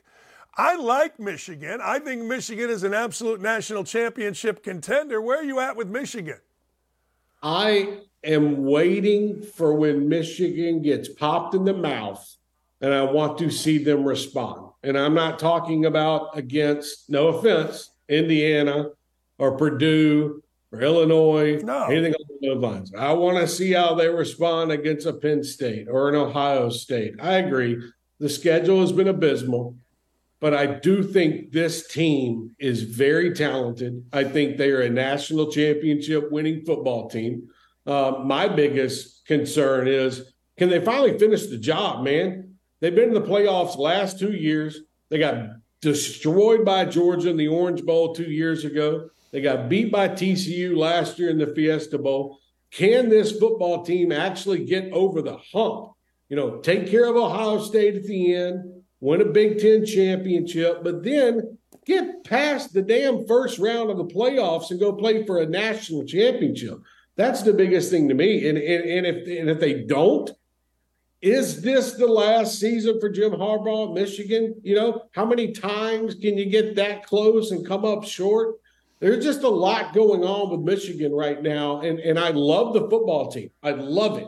But as you said, I'm very interested to see how this team responds when they get down 10 to nothing, when they struggle, when they're fighting against guys in the trenches that are just as big as they are, and they know they're going to have to battle for fourth quarters. You're right, Dan. The, the schedule's been bad. Let's see how they respond in a few weeks when they finally play some tough competition. Yeah, I don't know that I've ever seen the Big Ten. Like, you know, I know back in the day it was the Big Two, Little Eight, all that kind of stuff, but I, I don't know where, you know, in the in the in this century where I've seen the Big Ten have so many mediocre to bad teams. I mean, you know, Iowa's got a winning record, but if you watch any of that Iowa Wisconsin game and then you watch Washington Oregon at the same time, it was a different sport. Dan, Iowa, Iowa, Iowa had one offensive touchdown, man. They they won fifteen to six. Come on, I mean that's just I, know, I don't I don't know how you do it. I guess you, if you grow up in the area, I guess you get used to no. Iowa and, and scoring no. ten to fifteen points. But that was, bro, that was bad. And then, yeah, like you said, you you flip on you flip on the other channel, and Michael Penix and Bo Nix are trading touchdowns, and it's we're going to overtime. And I got, you know, I got darn Iowa out here with an offensive coordinator that's got to average 25 points a game to keep his job. It's just, it's a train wreck. And, and the only thing I'll give Iowa credit for uh, I know that they only have one loss in the season, but the only thing I will give Iowa University credit for is what they did on Sunday when they packed in 55,000 people to watch a women's exhibition basketball game. I'll give them two things. I'll give them that, and I love the wave to the kids up in the hospital. So I'll, I'll give them. I'll Can't give them two that. things. Those are good things. That, yeah, that right. is the that's one of the coolest traditions uh, that they yeah. have done in college football. I give that that is amazing. Yeah, uh, never been a part of it. Yeah, it is something neat. But other than that, brother, that's a shoot, man. You'd have to pay me to sit down and watch that for four quarters, and they do. I always said this. Hey Trey, I always said this. You know, you and maybe it's changed now. I don't know, but you wake up, college football Saturday, you do your stuff you know, for me, about 11 o'clock, 11.15, I started watching Game Day or now Big Noon Football. And then, you know, they kind of get you ready. And then the noon Big Ten game would come on. And you're like, we're live from Memorial Stadium, The Rock in Indiana for Illinois, Indiana. And you're like, all right, I either got to go outside or change. However, Trey, okay. however, the noon game this week is Penn State at Ohio State. Now we're talking, now we're serious about football. Now we've got ourselves something to look forward to straight up at 12 o'clock, and we don't have to wait yes seven hours for the, the big game out of the Big Ten. Um, I, I agree with you. Now we're getting to that gritty part of the schedule there, Dan, where, you know, where big noon kickoff doesn't have to sell some, you know, patsy game, you know, to get everybody excited. This, this is going to be it. Like, this is Ohio State, Penn State Going to be a lot of fun, man. Going to go back and forth Drew Allar, a quarterback for Penn State, Kyle McCord, Ohio State. My biggest thing is Penn State's got the guys this year to beat Ohio State. Ohio State's missing a couple running backs. I don't know if they're going to play this weekend or not. Kind of questionable. Is this the game where Penn State and James Franklin, who's one and eight against the Buckeyes, finally gets over the hump? I think that look, Saturday could be monumental for for the Nittany Lions making a run towards the playoffs, or or they're going to go in there, they're going to fumble the bag. Ohio State's going to grab the win, and then we're just on a collision course for Michigan, Ohio State. So I, I, it's a it's a massive game. They don't have to pump anything up. It's already there. I just feel, you know, we unfortunately for these TV contracts, man, sometimes they get stuck with these crappy games right at noon there's nothing they can do to get out of it. So, you know, with, with, with, with the way we're going in college football right now, more college football games on CBS and Fox and ESPN, maybe we can, you know, help you out, Dan, where you don't have to sit through some sleeper game and get a three hour nap before you get ready for the real ones, right? Yeah, you know, I, I, I will tell you this, though. It's either, I, you know what? It's either NyQuil or it's Indiana Rutgers, which I got this weekend, where my daughter is coming to town and I got to go to the game. Like that ruins a college football Saturday oh. having to go to the IU Rutgers game. Dan, how did you not already come up with something to get out of that, bro? That is that you better have some 5G or some good Wi-Fi for you to sit on your phone and watch that other game because that is atrocious. I feel for you having to sit through that nonsense. I mean, I get it, but at least family's important to you because it wouldn't be that important to me. Well, as I told my daughter, nothing shows a father's love more than me going down on a Saturday through bad, bad construction on the road. It's been there for 10 years from Indianapolis to Bloomington. Oh, Last time we went, it took us two and a half hours to go 45 miles. And honest to God, honest to God, I can't, ah. wait, I can't wait for you to send me a text message on Saturday when it's like six to three in that football game, and you're asking for updates. I'm gonna tell you, you know what? You dug yourself that hole. You got to get out of it, brother. Yeah, I, am in it. I will be deep in it. Last thing, who's the favorite right now to win the title? Who's the favorite? Georgia? Ooh. Who? I mean, uh, you could say Georgia, but man, I'm going to throw one out there for you. I'm going to go Florida State or Washington. I'm going to go one of these two Ooh. teams. I love what Washington's yeah. doing. And I, I think Florida State's going to get a little tested this weekend against Duke. We'll see if their starting quarterback can go. But I, I you know, I'm going to go outside the norm here. I, I don't want to go Michigan right now. I, I want to see how they look, but I like Washington and Michael Penix Jr. throwing that football around. I like Florida State and Jordan Travis. Let's see if they can both get through the rest of the season undefeated. I'd love to see that playoff matchup.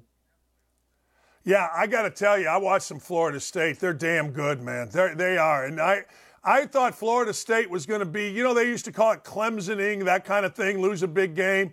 If they lose, someone's going to have to play their ass off because that team can ball Florida State. Oh, and they got themselves a quarterback in Jordan Travis who was really, really, really good. And and and look, there's not many teams in the ACC that can keep up with Florida State, so they'll get a little test Saturday night. Duke's hot this year under Mike Elko, but I do think that this is this is lining up for Florida State in the playoffs, and I can only hope that we get a matchup with something like Oregon or Washington, something like that in the semifinals. That would just make my day. So, got ourselves a great weekend of college football ahead, besides you, my brother. All right, my friend. I appreciate you. Thank you so much for coming on. Have a great uh. I just got a text. YouTube. I just got a text from Gritty. Are you going to tailgate Saturday? I, I'm up in the air right now, Gritty. I, my daughter told me to get the bus, and we were going to take our bus down. And then I was told we're not taking the bus. I don't know if Big Fat Bob is taking the bus. Uh, Gritty, I, I don't know. I'm going to get this all sorted out. It's going to be 11 o'clock Eastern Time when I am off uh, this program. I got to plug this in. And at 11:10, I'm going to be on the phone with my daughter getting directions on what my weekend is going to be.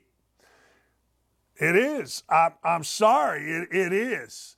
Uh, an open plea to Indiana University Twitter. Don't interact with me. Some little girl on Twitter said we should not interact with Dan Dakich on Twitter. Please, God, please don't interact with me. Please do me a favor. Indiana University basketball Twitter, even the mommies and daddies of Indiana basketball, the Chris Guns, whose kid didn't hardly play last year. All the mommies and daddies, just shut up on Twitter. Leave me alone on Twitter. Go away on Twitter. All you fans, go the hell away on Twitter. Don't interact with me because it only shows how stupid you are. How about that? We shouldn't interact with Dakich on Twitter.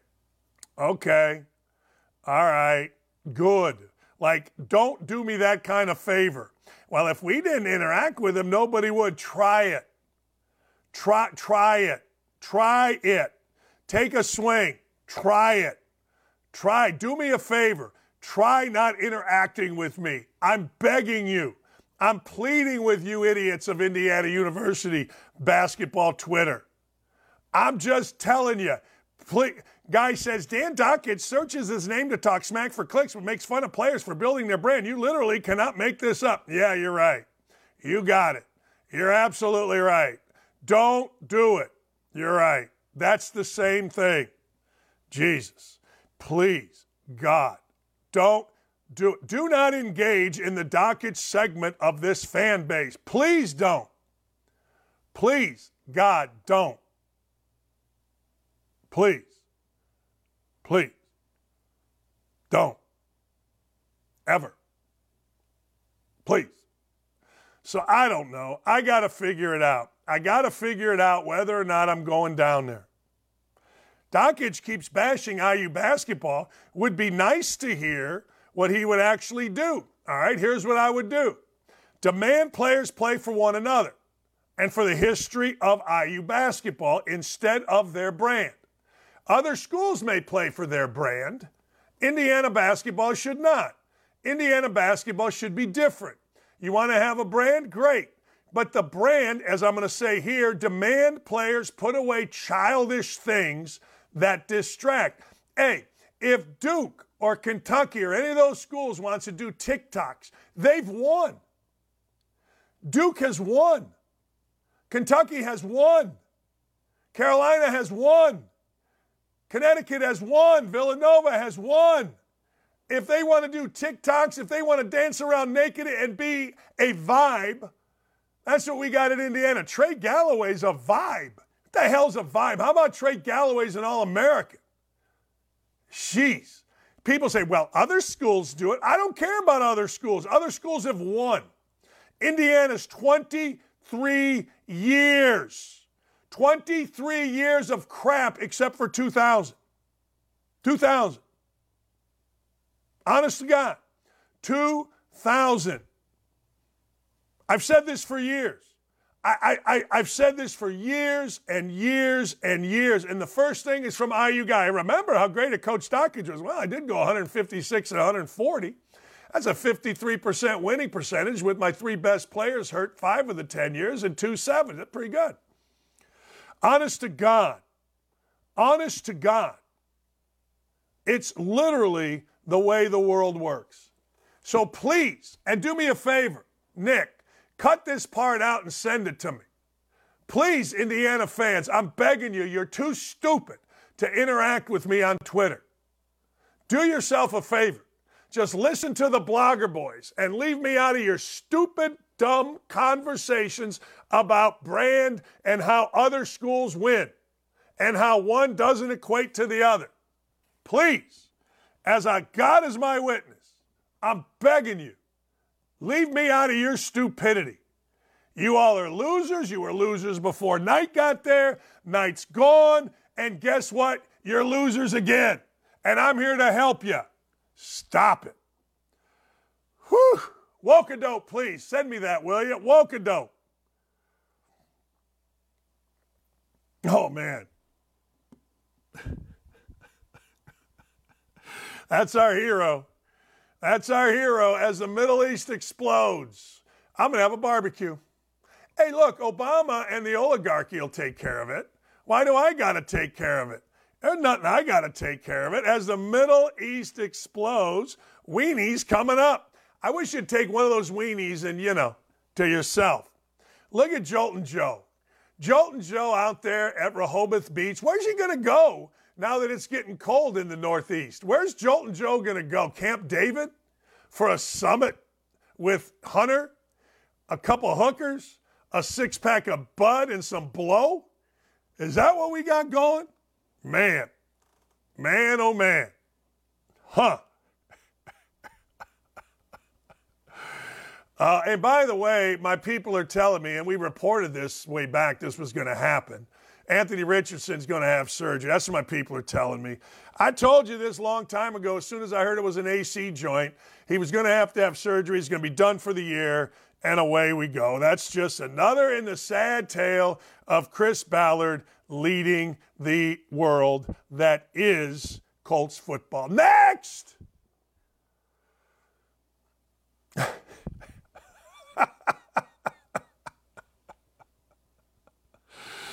Oh man, what is the helmet even protecting at this point? What is it even protecting? What is it? Is it mush? I mean, seriously, the shades, the, the glasses, you know what? They hide the dimness of the eyes. They hide the, I don't know where the hell I am. Somebody please tell me of the eyes. But I got to tell you, I got to tell you, that helmet is protecting nothing.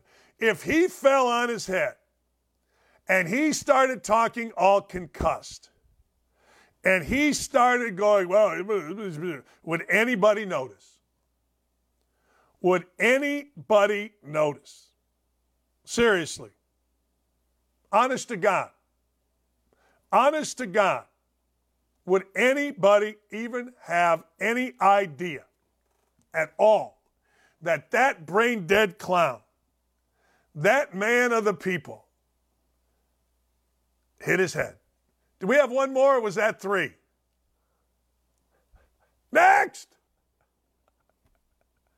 Oh,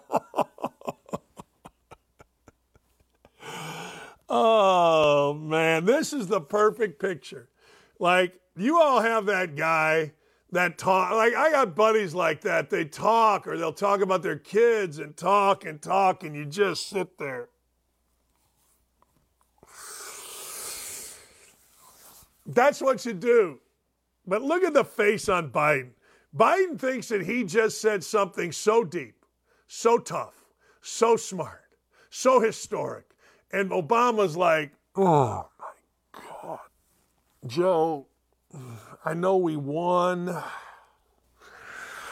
No, you helped us win, but you're not supposed to speak. And certainly you're not supposed to have me around. I don't want to be around you when you're speaking. Hey, thanks to everybody. Gritty, I'll get back to you as soon as I find out. All of you all have a wonderful, wonderful day. The YouTube chat pumping as always. An open plea to IU fans. Please, God, your level of stupidity is beyond anything that I thought I would ever hear from IU fans. Please, God. I'm just going to tell you if I put it out on Twitter to bet it, bet it in this season. What do you guys call it this season?